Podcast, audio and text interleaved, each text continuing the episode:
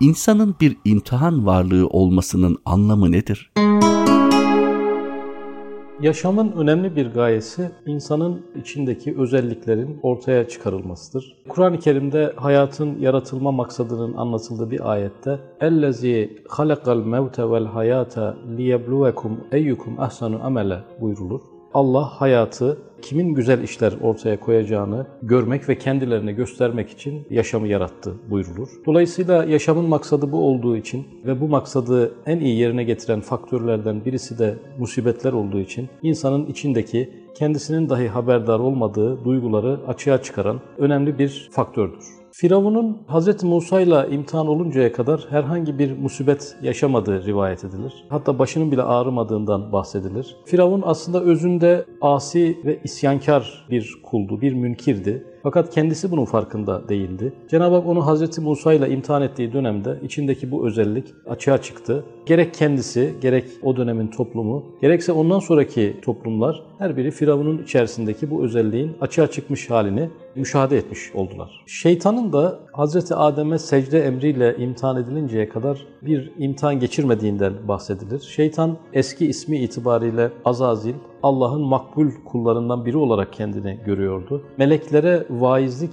etme gibi binlerce yıl süren bir görevi icra etmişti. Kendisi cinlerdendi fakat böyle bir vazife kendisine takdir edilmişti. Kendisini Allah'ın önemli bir kulu hatta Allah'a aşık bir varlık olarak algılıyordu. Fakat Hazreti Adem'e secde imtihanıyla karşılaşınca aslında öteden beri kendi içerisinde var olan isyan duygusu, bir inkar duygusu açığa çıkmış oldu. Böylelikle şeytan kendi kendisine şahitlik etme durumuna geldi. Şeytan da Hazreti Adem'le imtihan oluncaya kadar kendi içerisindeki isyan duygusunu ve kibir duygusunu müşahede etmemişti. Kendisini faziletli ve makbul bir kul olarak görüyordu. Binlerce yıl boyunca meleklere vaizlikle görevlendirildiği rivayetler arasında, hatta yeryüzünde secde etmediği yer olmadığı da bir takım rivayetler arasında. Dolayısıyla kendisini üstün bir kul olarak gören bu varlığın karşısına çıkan ilk ciddi imtihanda kaybetmesi ve içindeki sapkınlığı ve kibri dışa vurması, kendisinin de buna şahitlik etmiş olması da gösteriyor ki musibetler insanın içindeki duyguları dışarı çıkaran, onu kendisine şahit tutan çok önemli süreçlerdir. Dolayısıyla kimin altın, kimin bakır, kimin elmas, kimin kömür, kimin şeytan, kimin melek, kimin firavun, kimin Musa olduğunu ortaya çıkarması için musibetler zaruridir. Konuyu kendi hayatımızdaki hadiselere getirecek olursak, bizim başımıza gelen olaylarda bizim içimizdeki duyguları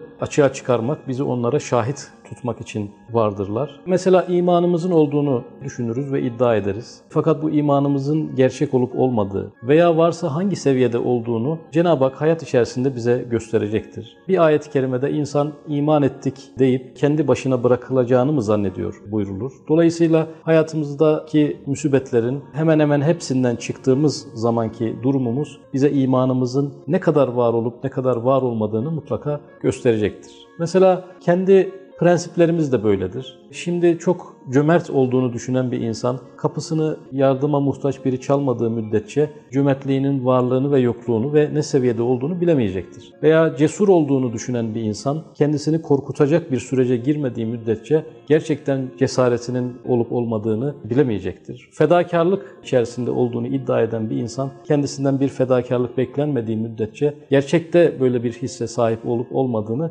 bilemeyecektir. Dolayısıyla Karşımıza çıkan musibetler içimizdeki bütün duyguların gerçek mi, gerçek dışı mı ve ne seviyede olduğunu, kıvamını ve seviyesini ortaya çıkaran çok önemli turnusol kağıdı görevi gören süreçlerdir. İnsanın inanç ve düşüncelerinde samimi olup olmadığı bu musibetler neticesinde ortaya çıkacaktır. Mesela bir değil, on değil, yüz kere imtihan geçirdiği halde halen aynı duygu ve düşünceleri taşıyan insanlar inançlarında ve düşüncelerinde samimidirler. Ama daha ilk imtihanda kendi fikirlerinden ve düşüncelerinden geri adım atmaya başlayan insanlar aslında içinde taşıdığını düşündüğü o hislerde samimi olmadıklarını da ortaya koymuş olurlar.